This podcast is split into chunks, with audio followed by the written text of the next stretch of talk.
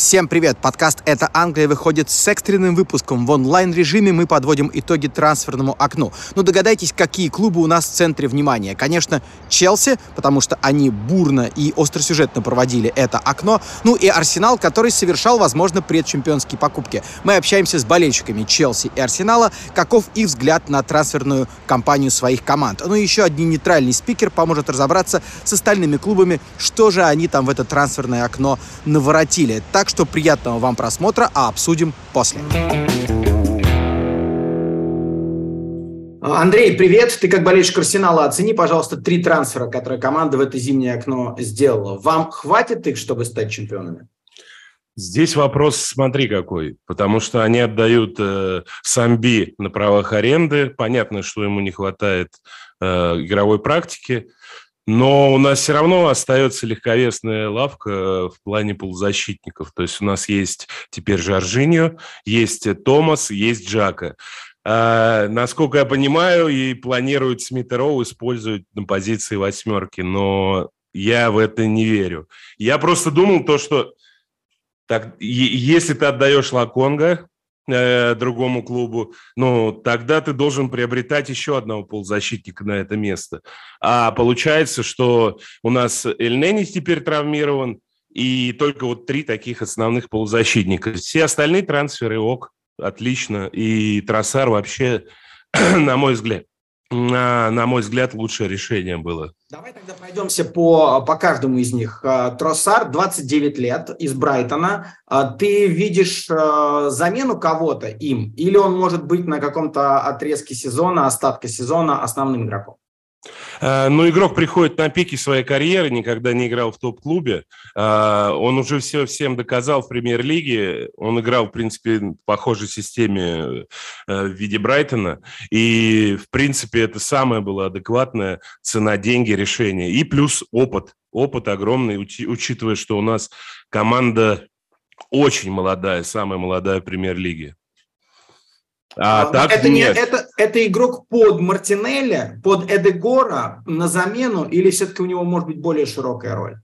Ну, Мартинелли у нас продлевает контракт, значит, с Мартинелли будущее у нас долгосрочное, хотя и... Я утрат... на, этот, на эти полгода я имею в виду, конечно, потому что ну, 29-летний игрок, длинная перспектива. Замена, ротация, ротация, замена, но я не думаю, что в какой-то момент Мартинелли посадят на лавку. Ну, хотя все может быть. Например, начнет Троссар забивать регулярно, и тогда будут вопросы к Мартинелли. А, Жоржиньо а, перестал быть основным в Челси, 31 год. А, тебе кажется, это адекватная подмена партии? Или, может быть, ты тоже шире смотришь на его роль на, этот, на эту часть сезона? Я очень скептически к этому трансферу отношусь, э, хотя меня все ребята успокоили.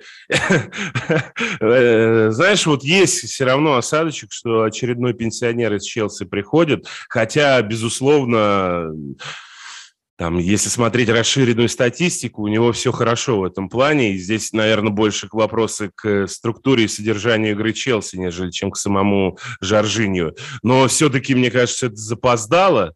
Но, с другой стороны, это Артета, который с 19 года ему там дифирамбы пел каждый год.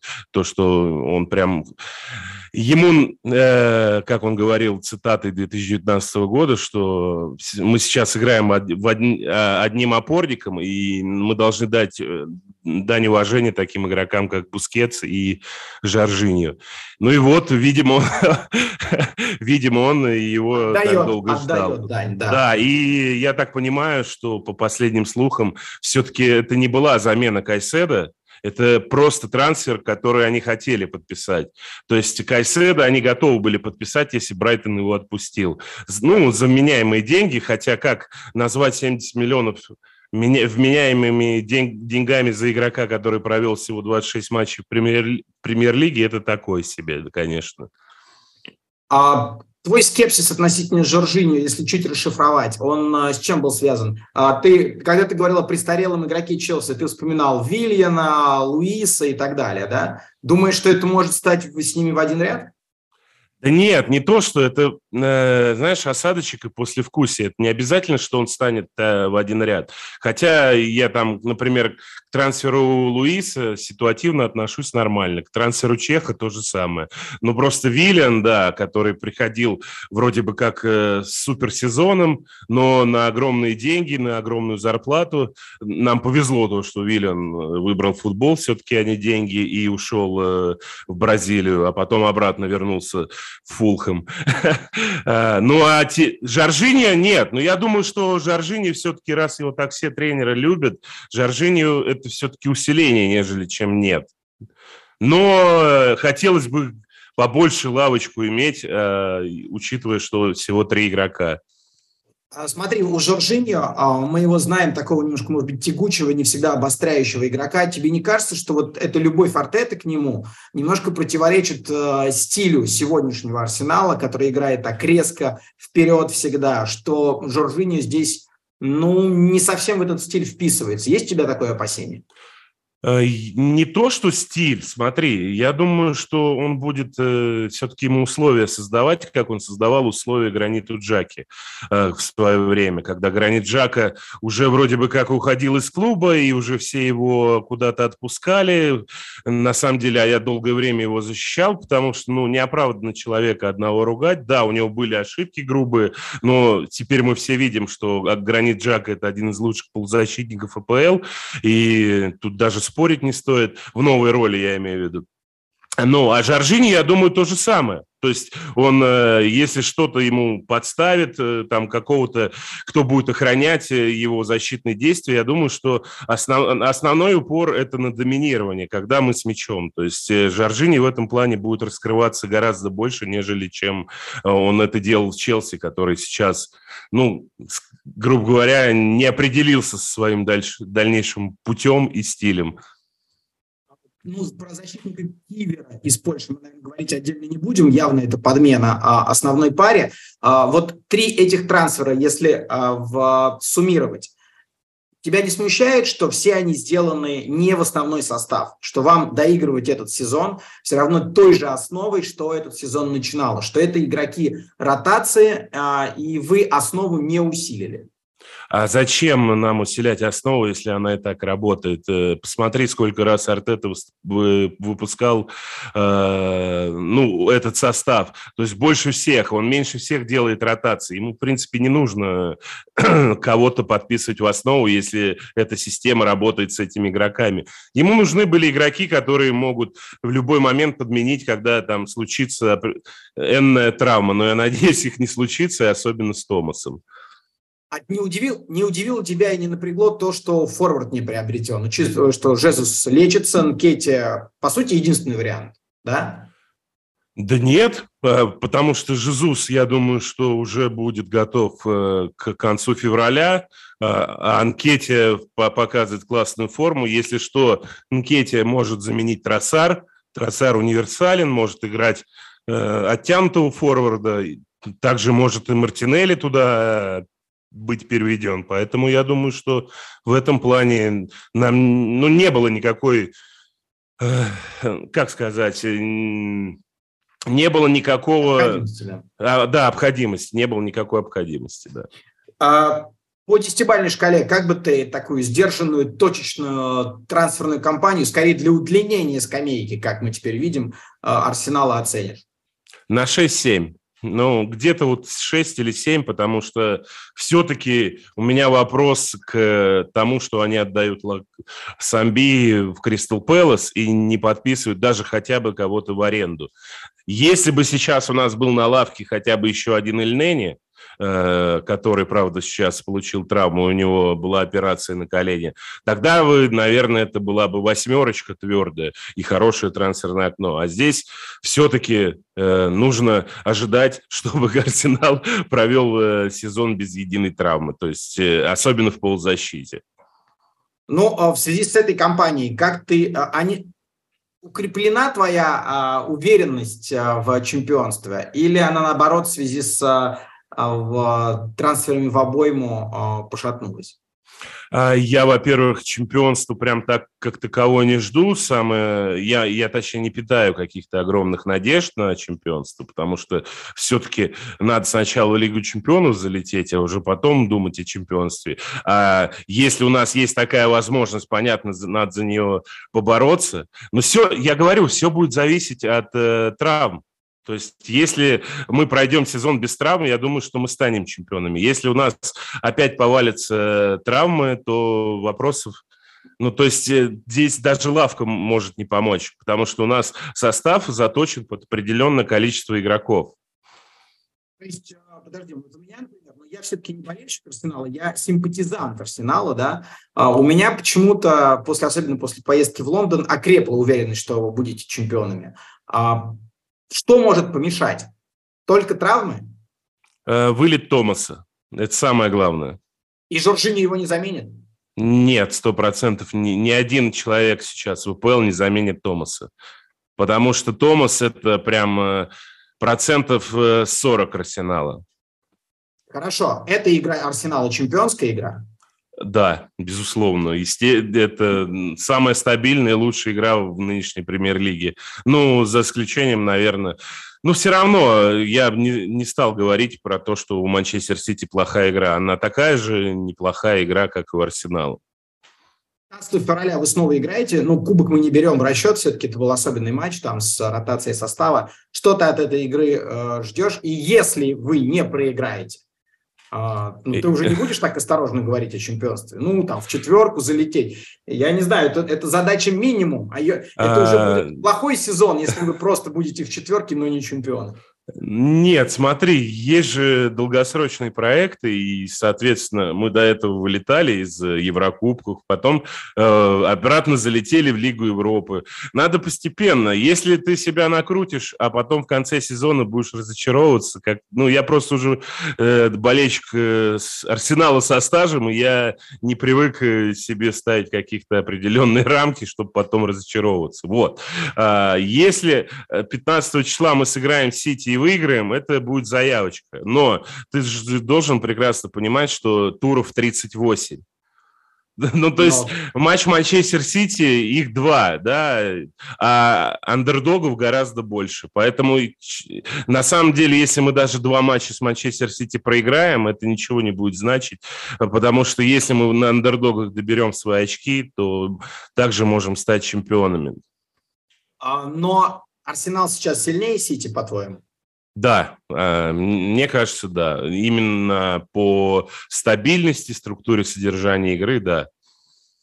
Ну, ладно, тогда не буду в тебя выдавливать фразу «Арсенал чемпион», раз ты так осторожен, а, и ты прав в этой своей осторожности, потому что еще много играть. Андрей, спасибо тебе большое. Мы сверим свои впечатления, как я всегда говорю в конце записи наших видео. Видимо, в конце. Я надеюсь, что а, после чемпионского парада «Арсенал». Спасибо. Спасибо, давай, пока, увидимся. Пока.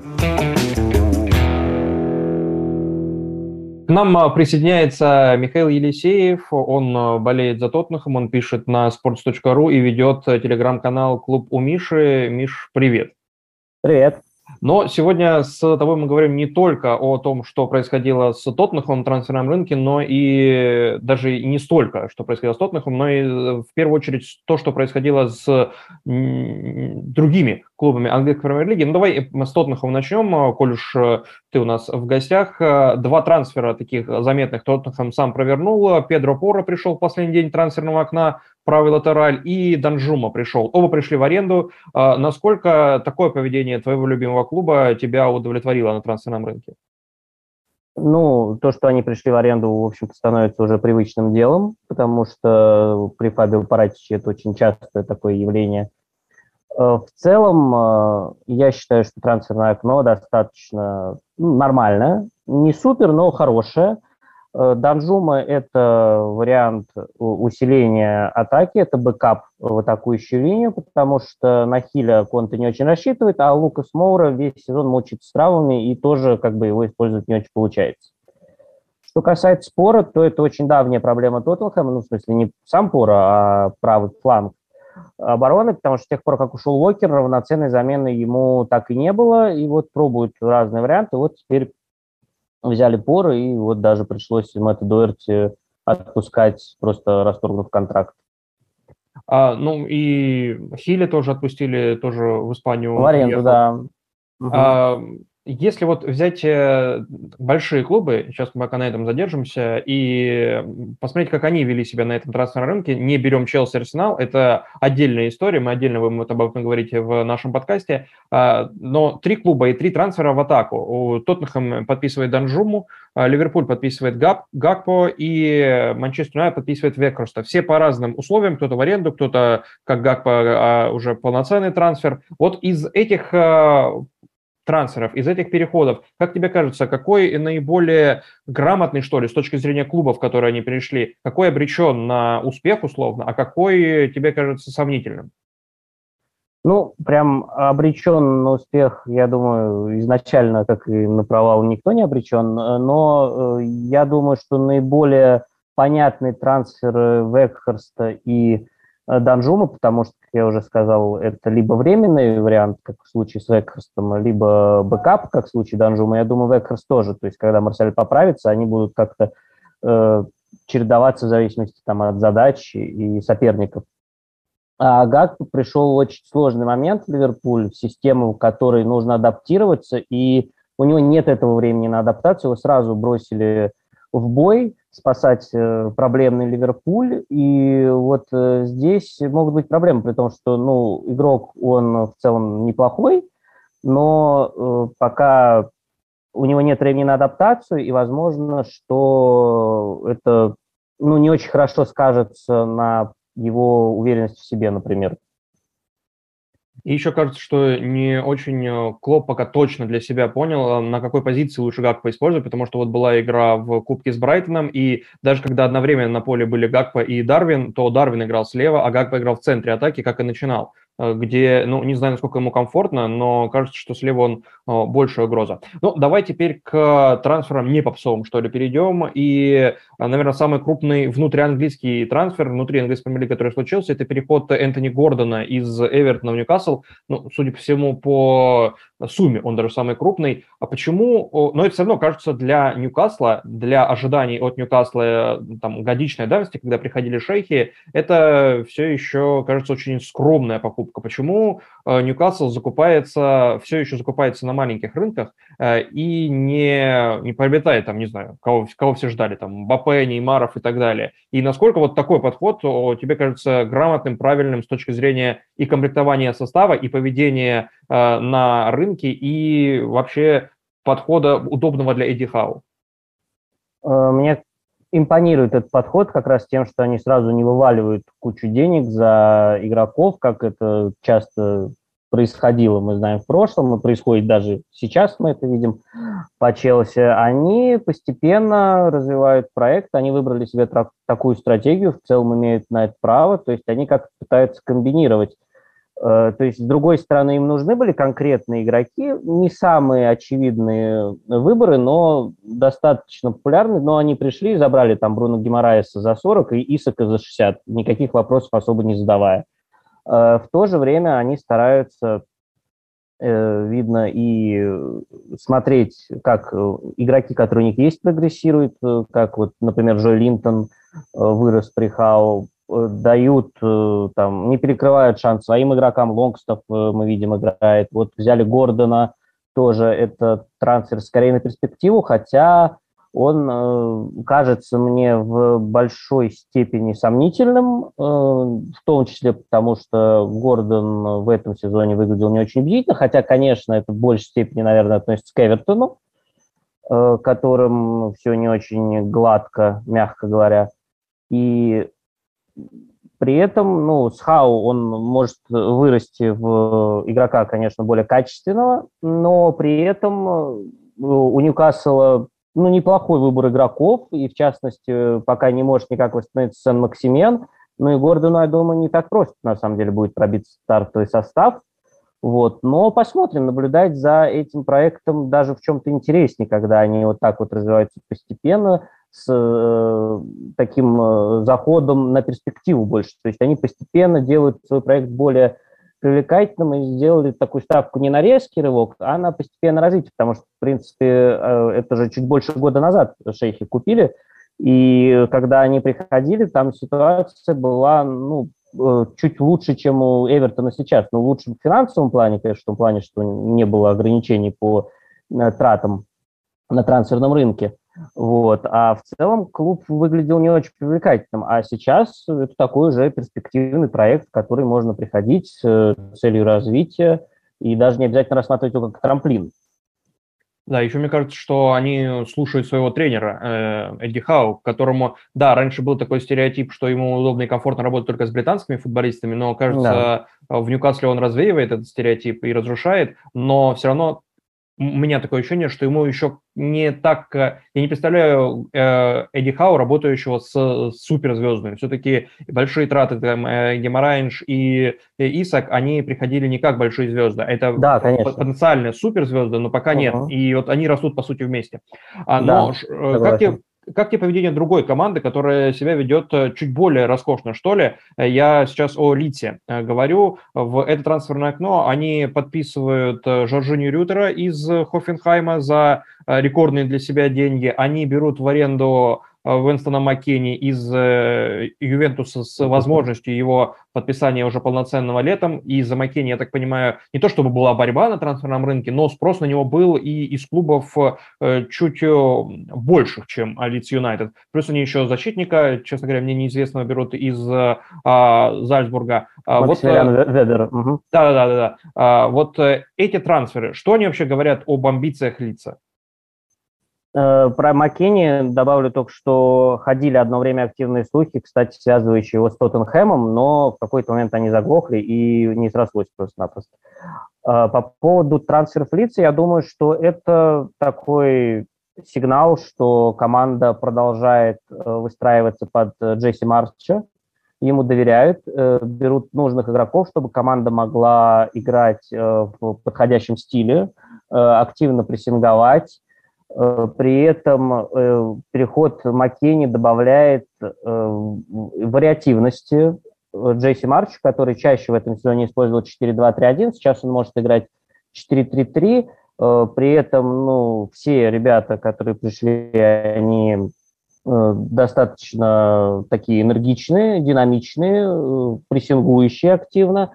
И я уверен, что ну, Маккени – это игрок старт, конечно – Плюс, э, дополнительный плюс, э, плюс, да, дополнительный плюс, что он уже знаком с Тайлером Адамсом достаточно хорошо, с Брэндоном Аронсоном, я думаю, тут э, все достаточно позитивно для лиц в этом плане. Не нужно наигрывать какие-то сочетания, они будут уже наиграны. Ну и Рютер тоже, насколько я понимаю, это форвард активно прессингующий, универсальный, может сыграть на любой позиции в атаке – так что я думаю, что лиц, возможно, они не сразу прям вольются в старт, но я думаю, что это перспектива достаточно близкая, и это позволит э, лицу чуть больше вариативности иметь и позволит также играть такой э, очень активный, динамичный футбол с высоким прессингом, в общем, в стиле Джейси Марша, достаточно вертикально.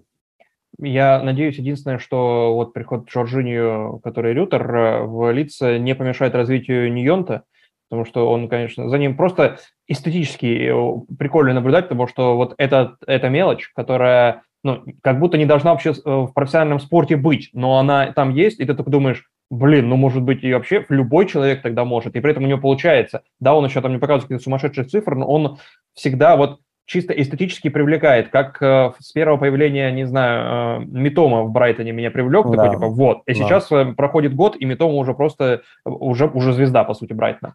А, но кроме э, лица и есть еще одна команда, которая активно себя на трансферном рынке, может быть, более активна, чем любая другая ВПЛ. Я сейчас о Вулверхэмптоне. И Вулверхэмптон, который тоже, как и лица, в нижней части турнирной таблицы и, по сути, борется за выживание. Вулверхэмптон, который сменил э, тренера по ходу этого сезона. И клуб, который подписывает сколько? Человек 6, наверное, этой зимой. Причем э, тоже люди с именем. Это и Сарабия, и Кунья, и Лемина, и Доусон Крейг приходит. А насколько вообще тебе кажется Э, необходима была такая закупка Вулверхэмптону именно этой зимой, прямо сейчас? И гарантирует ли эта закупка э, им спасение? Ну, сама по себе закупка, я думаю, спасение не гарантирует, но то, что у них пришел Лапитеги, и очевидно, что часть трансферов сделана под Лапитеги, это, конечно, хороший шаг. Я думаю, что Вулверхэмптон себя в скором времени должен обезопасить как-то, потому что ну, качество э, команды все-таки несколько повыше, но э, это такой э, ход, с одной стороны, необходимый, потому что команду ожидает перестройка, э, летом заканчивается контракт у Мутиньо, Э, летом остается год по контракту у Невиша, и, вероятно, он тоже уйдет на это, я так понимаю, Вулверхэмптон раз тоже может закладываться, чтобы хоть какие-то деньги получить. И, конечно, нужно перестраиваться. Второй момент – это не совсем понятная трансферная кампания летом, когда они э, распродали игроков защиты, полузащиты, ушли э, Бали, Саис, Коуди, Дендонкер – и, по сути, вот э, в защите и полузащите ну, не осталось вариантов, то есть четверка защитников и тройка полузащитников, и все.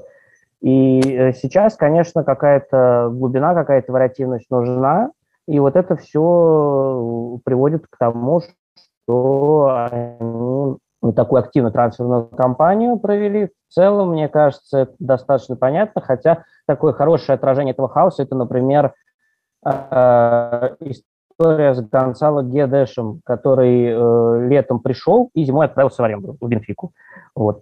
Оказался просто, по сути, не нужен. А Доусон, например, мне кажется, хорошее усиление защиты, которое может добавить такой физической мощи на стандартах. И вот у Килмана с э, Коллинзом иногда бывает, что их просто оттесняют корпусом от мяча. Я думаю, Доусон в этом плане немножечко физической мощи добавит. Хотя, конечно, не самый быстрый защитник, но я думаю, что Вулверхэмптону это не очень актуально. А, последнее. Есть ли какой-то еще трансфер АПЛ, которому, по твоему мнению, не достает внимания, ну, медийного в первую очередь, о котором а, нам стоит сказать, или, не знаю, новичка а, в каком-то клубе, за которым ты персонально хотел бы последить?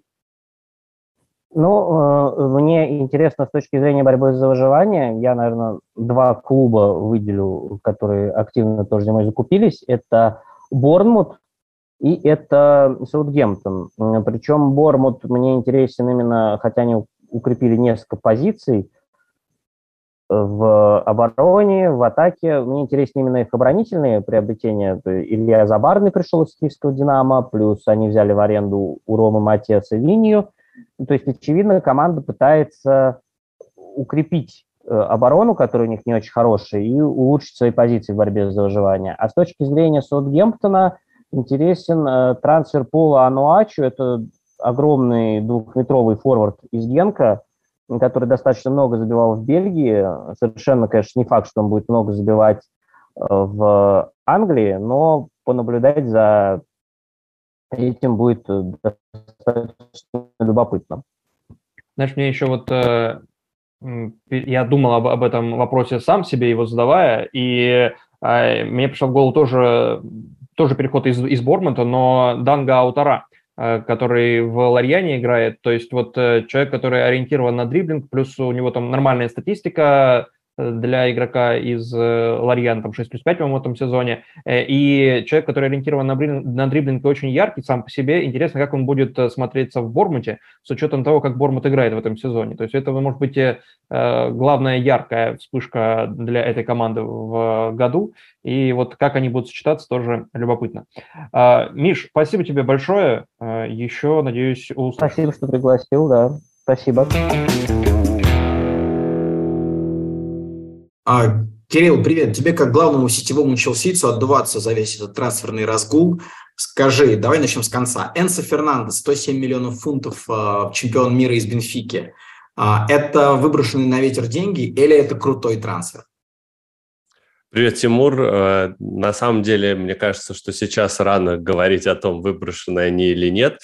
А, потому что мы его еще пока не видели в деле в ВПЛ, но то, что он показал на чемпионате мира и то, что я успел там посмотреть Лиги чемпионов, это маленькая выборка, безусловно, но он стоил того. И мне кажется, что это качественный апгрейд Джорджинью, с которым в последнее время было тяжеловато Челси а, в центре поля. А, кажется, что это более умный, более быстрый игрок, и вполне возможно, вполне возможно, талант своего поколения, по крайней мере, в это хочется верить после того, сколько заплатили, но не забываем про амортизацию, 8,5 лет и всего 14 миллионов э, евро в год Челси будет платить на самом деле, э, ну, точнее, не платить, а в финансовых отчетах они так будут проходить, так что всем любителям финансового фэрплей расслабьтесь.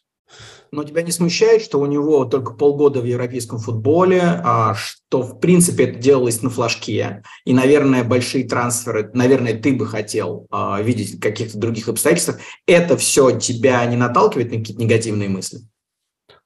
Меня наталкивает в этом трансфере на негативную мысль то, как Челси сначала повел себя в этой сделке, когда в начале января пришли и сказали, что выплатят клаусулу, а потом пытались впихнуть 90 миллионов и Хакима Зииша в подарок а, вместе с арендами Андрея Сантеса и Давида Трофофана.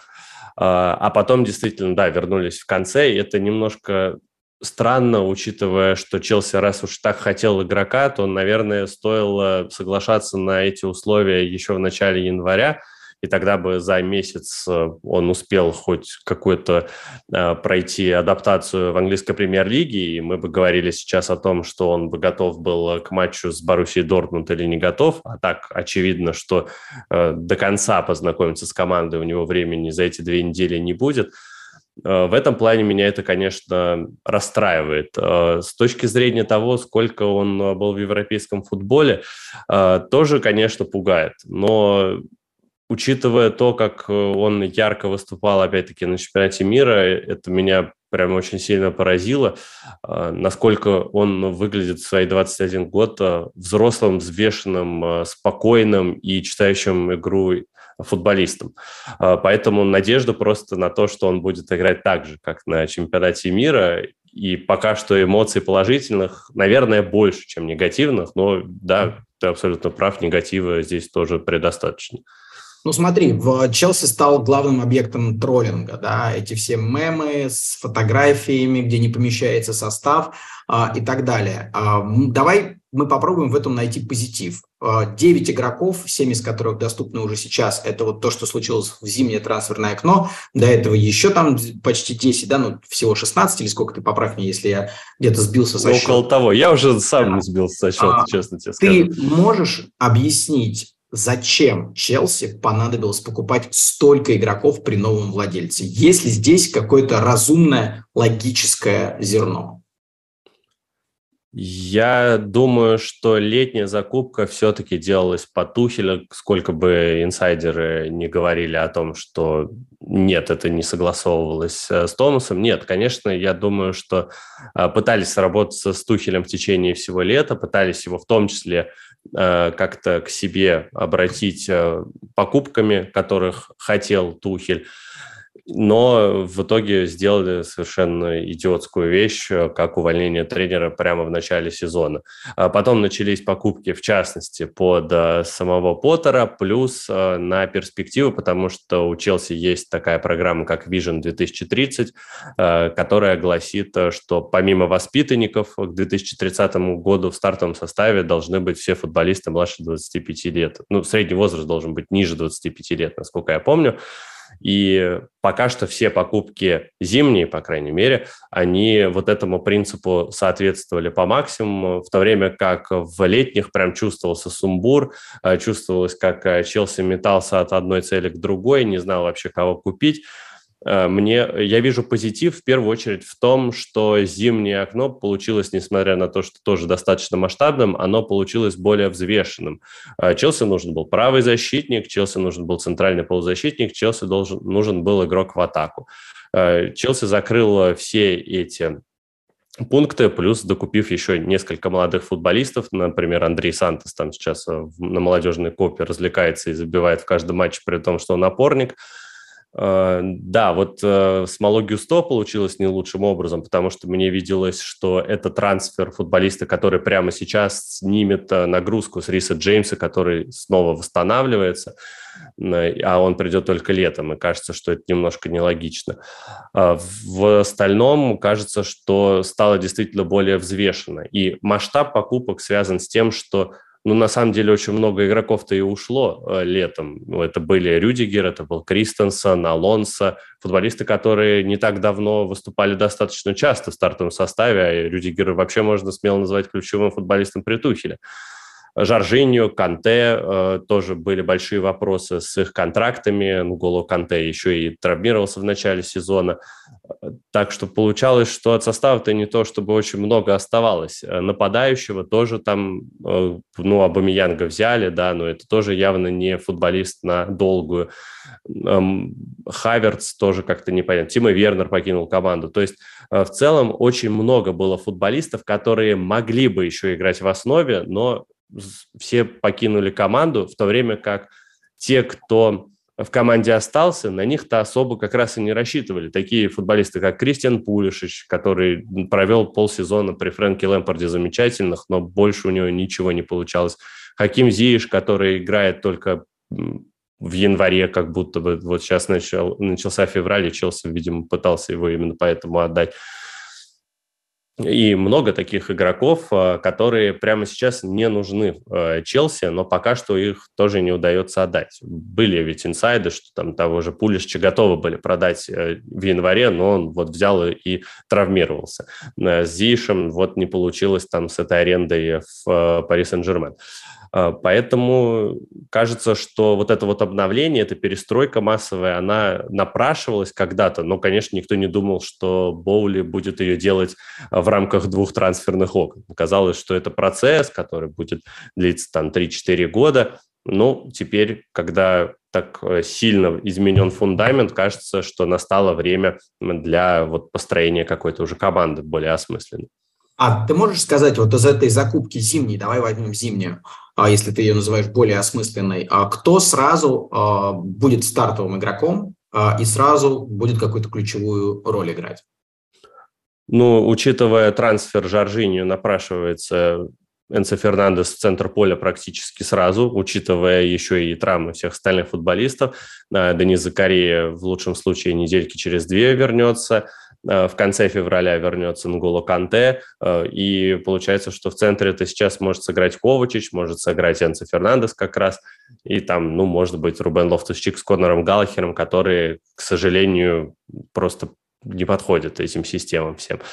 Э, но позиция правого латераля для Лофтус-Чика всегда, если что, вакантна. А, думаю, что Мудрик тоже вполне может оказаться тем футболистом, который будет играть э, регулярно, учитывая то, как он э, постоянно тренируется. Кажется, с выносливостью у него проблем никаких нет. А иногда именно этого будто бы не хватало вингерам Челси. Э, тем более, что играет он слева, а налево у нас будто бы и нет игрока. Кристиан Пулишич есть, но он опять-таки травмировался как минимум на два месяца. Так что его там будут наверняка наигрывать. А, и я думаю, что периодически мы будем все-таки... Что? Феликс а, а, да, и Жоа, Жоа Феликс же еще есть. забыли да. после красной карточки сразу. Ну да, он как-то очень, очень недолго у нас присутствовал. А тут э, вопрос в том, как э, видит э, команду Поттер, потому что помимо того, что Феликс может играть на левом фланге, он же может сыграть и где-то на позиции Кая Хаверца. И Тут вот я, честно говоря, затрудняюсь ответить, как его будет ставить Грэм Поттер, потому что у Хаверца обычно вторая половина сезона всегда лучше, чем первая, и сейчас он смотрится лучше, чем обычно. А, но учитывая то, что показал против Фул, Фулхэма Феликс, все равно он кажется как-то поинтереснее и повариативнее. А самое главное, он бьет поворотом, в отличие от многих футболистов Челси из атаки. Это большая боль в последнее время. А, так что вполне возможно, он может оказаться и на острие атаки. Вопрос, насколько ему будет комфортно на этой позиции. Но вроде бы именно в Бенфике именно там он и играл, а, поэтому вполне возможно, он сейчас станет основным нападающим. А Кай Хаверс, например, там с Мейсоном Маунтом будут э, делить время на позиции под нападающим где-то в районе там 10 номера. А то, что Челси сейчас на десятом месте и такую перестройку затеял, значит ли это, что сезон вычеркивается, а может быть даже и следующий э, на эту перестройку идет, вот и как бы с ожиданием большого результата, вот вы сейчас эти ожидания, э, вы, челсийцы, понизили? Ну, вообще в этом сезоне еще ничего не потеряно, учитывая разницу очков, там вполне можно еще как-то а, подцепляться, тем более, что вон, Манчестер Юнайтед выглядел а, Кристиан Эриксон, а он а, на самом деле не менее важная, мне кажется, персона для этой команды, как Казимира, потому что вот Казимира все говорят, насколько же он а, круто, насколько же он важен для текущего Манчестер Юнайтед, и как-то совсем забывают про то, насколько важен для этой команды Кристиан Эриксон. Забицер не, не уверен я как-то, что он сможет его настолько же полноценно заменить. А, я все еще жду, что когда-нибудь Ньюкасл поплывет, но если серьезно, то, конечно, я не очень верю уже в попадание в Лигу чемпионов в новом сезоне я скорее настраиваюсь там на новый турнир Еврокубковый, который мы еще не выигрывали, э, либо на Лигу Европы. Э, но следующий сезон уже можно будет э, как-то выстраивать, во-первых, э, в АПЛ уже пробовать какой-то план А, в то время как в условной Лиге Европы можно будет развлекаться с соперниками по слабее, по ниже уровнем, как раз с другими какими-то наработками и, может быть, найти какие-то более интересные сочетания. Поэтому я бы и следующий сезон не стал исключать как э, тот, в котором Челси что-нибудь возьмет. Я не говорю про чемпионат, конечно, но какой-нибудь там Лигу конференций, а, какой-нибудь Кубок Англии, может быть, э, вполне получилось бы зацепить. Ну и в этом э, чудес, чудеса бывают. Мы как болельщики Челси все прекрасно знаем, что в Лиге чемпионов не обязательно побеждает команда, которая э, кажется на бумаге сильнее, а побеждает та, которая сильна духом. Я не могу сказать этого про текущий Челси, но учитывая то, как он сейчас обновился, может быть на какой-нибудь эйфории, а почему бы и не пройти до финала и как-нибудь его зацепить. И тогда не обязательно будет э, попадать в четверку Блин, в английской премьер-лиге. Да, на которую ты намекнул да. сразу. Да. А скажи, по-твоему, Поттер – это тот человек, который справится вот с этой перестройкой? Потому что мне кажется, что он тоже в шоке, как и многие, кто со стороны наблюдал, что на него столько игроков обрушили. Ну, судя по его последним фразам, он, конечно, говорит про то, что это веселое время, или как он там сказал, что это классный mm-hmm. вызов и так далее. Но все-таки не кажется, что, может быть, масштаб тренерской личности здесь не... Не, не того калибра. Да. А, на самом деле мне так казалось, наверное, когда начались первые проблемы, когда вот э, был первый вот этот э, эпизод, когда тренер э, выигрывал практически все, все, а потом вдруг перестало получаться. Куча травм еще, э, Уэсли Фафана вылетел, Рис Джеймс вылетел, и еще несколько футболистов, э, которые были важными в структуре Поттера. И он перестал справляться, он э, явно начал плыть, и вот у меня было ощущение, что все, он не вывозит. Но кажется, что вот этот перерыв на чемпионат мира ему очень сильно пошел на пользу, и он переосмыслил все это и для себя уже сделал какие-то выводы. Мне кажется, что он как раз э, хороший э, в этом плане специалист, потому что он сможет очень спокойно и планомерно построить из э, вот этого хаоса, а не налепить как-нибудь, чтобы оно работало год, а потом все развалилось. Как это было там, ну, у того же Мауриньо, да, когда он э, приходил во второй раз, команда первый сезон выстраивалась, во второй показала супер классный футбол, а в третьем просто исчезла. И, и закончила, собственно, на десятом месте. После Тухеля, по ощущениям, эмоционально тоже осталось выжженное поле, э, потому что, так же, как и после Антонио Конта, кстати, то же самое было. То есть вот эти тренеры, которых сейчас э, очень сильно хвалят, которые дают результат – Э, да, это факт, они большие молодцы, и я к ним очень тепло отношусь, но после них всегда остается вот эта пустота. И она очень быстро приходит, вот в чем проблема. Э, какое-то вот эмоциональное выгорание команды. А Поттер, у него подход совсем другой. Да, судя по всему, Челси не будет теперь выигрывать э, трофей каждый сезон, стабильно хотя бы один какой-нибудь, и какое-то время придется пострадать. Э, как э, сам Грэм Поттер любит э, говорить, we have to suffer. И это абсолютно, мне кажется, нормально сейчас. Единственное, что это попало к болельщикам Челси, которые не привыкли ждать, и у которых был владелец, человек, который тоже не привыкал ждать. И это самый яркий да, пример, наверное, в английском футболе того, кто, как первые неудачи появляются, сразу тренера увольняет. И так было все время при Абрамовиче, поэтому это сильно, мне кажется, э, приучило болельщиков э, к подобным сценариям. И, конечно же, Поттера увольняют каждую неделю, даже после побед. Пока что вот э, фан-база к этому не может привыкнуть, но эм, я думаю, что все-таки 55% успокоилась э, сейчас и готова поддержать Поттера, и я скорее в их числе, чем в тех, кто э, планирует э, гнать Поттера в шею при первых же неудачах. Тем более, что у нас есть проекты Гвардиола, у нас есть проекты Клопа, есть проект Артета, в конце концов.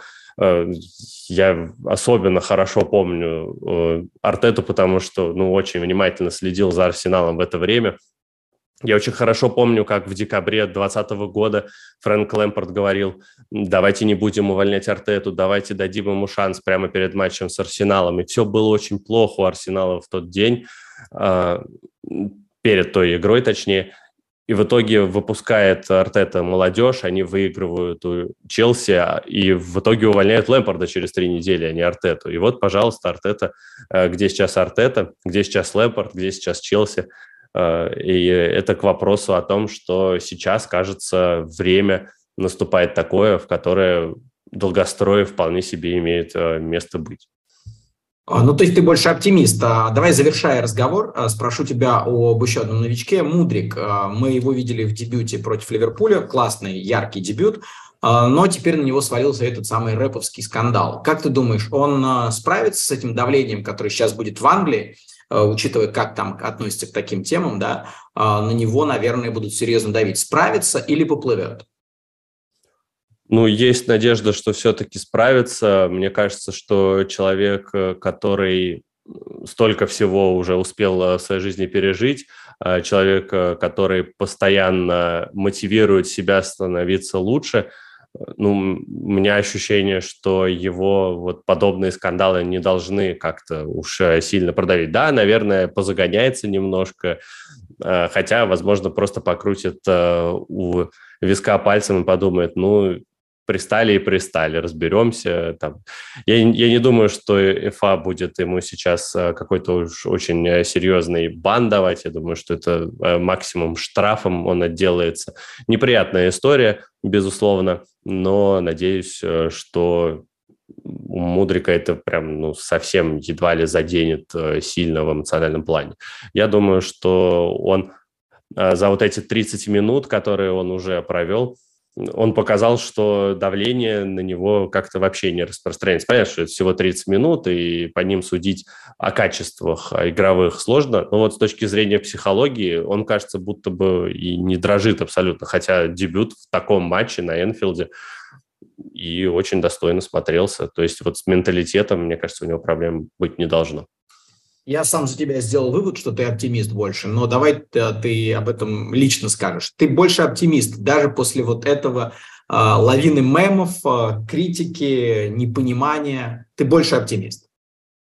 Ну, я, наверное, больше просто копаюсь э, во всех э, историях, пытаюсь э, разобраться во всех деталях, а люди очень часто, ну, раз купили много, значит, нарушают финансовый фэрплей. Ну, раз а, переплатили за всех, значит, там а, дураки сидят. А, очень поверхностное мнение, чаще всего оно приводит вот э, к каким-то таким насмешкам, и это абсолютно нормально. Я согласен с тем, что бизнес Челси абсолютно точно не идеален, но в нем начинают появляться какие-то очертания, наконец-то собран новый директорат, наконец-то появились какие-то стратегические планы, и Челси им начал постепенно следовать. А, очень жду, когда появятся какие-то планы по реконструкции стадиона, потому что вот это очень большой э, провал Челси в плане прибыли, в э, плане доходности.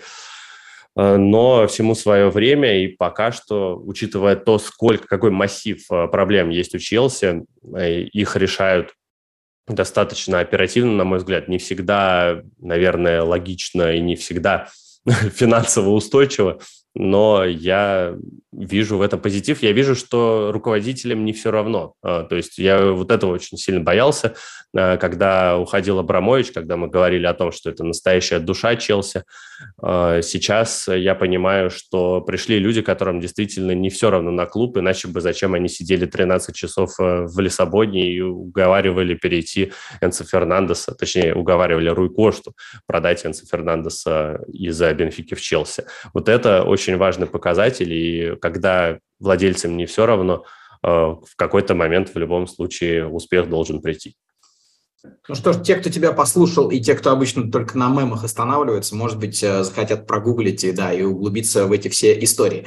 А, ну что ж, следим за перестройкой Челси. Кирилл, спасибо тебе большое. Как всегда, мы еще со временем сверимся, куда это все приведет. Спасибо. Ну а теперь ваша очередь. Обожаю читать комментарии, поэтому оставляйте, спорьте с нашими сегодняшними собеседниками, пишите о своих впечатлениях о трансферной кампании этой зимы, что получится у Челси, а будет ли чемпионом Арсенал в связи с таким укреплением скамейки. Ну, в общем, все, что мы обсудили здесь, вы тоже комментируйте. Но и не забывайте подписываться на канал, обязательно ставьте лайк, он помогает продвигать видео, а мы совсем скоро с вами увидимся. И, конечно, подведем итог э, конкурсу, арсенальскому конкурсу, где разыгрывается футболка этой команды. Я помню, просто пока не пришло время. В общем, до скорой встречи.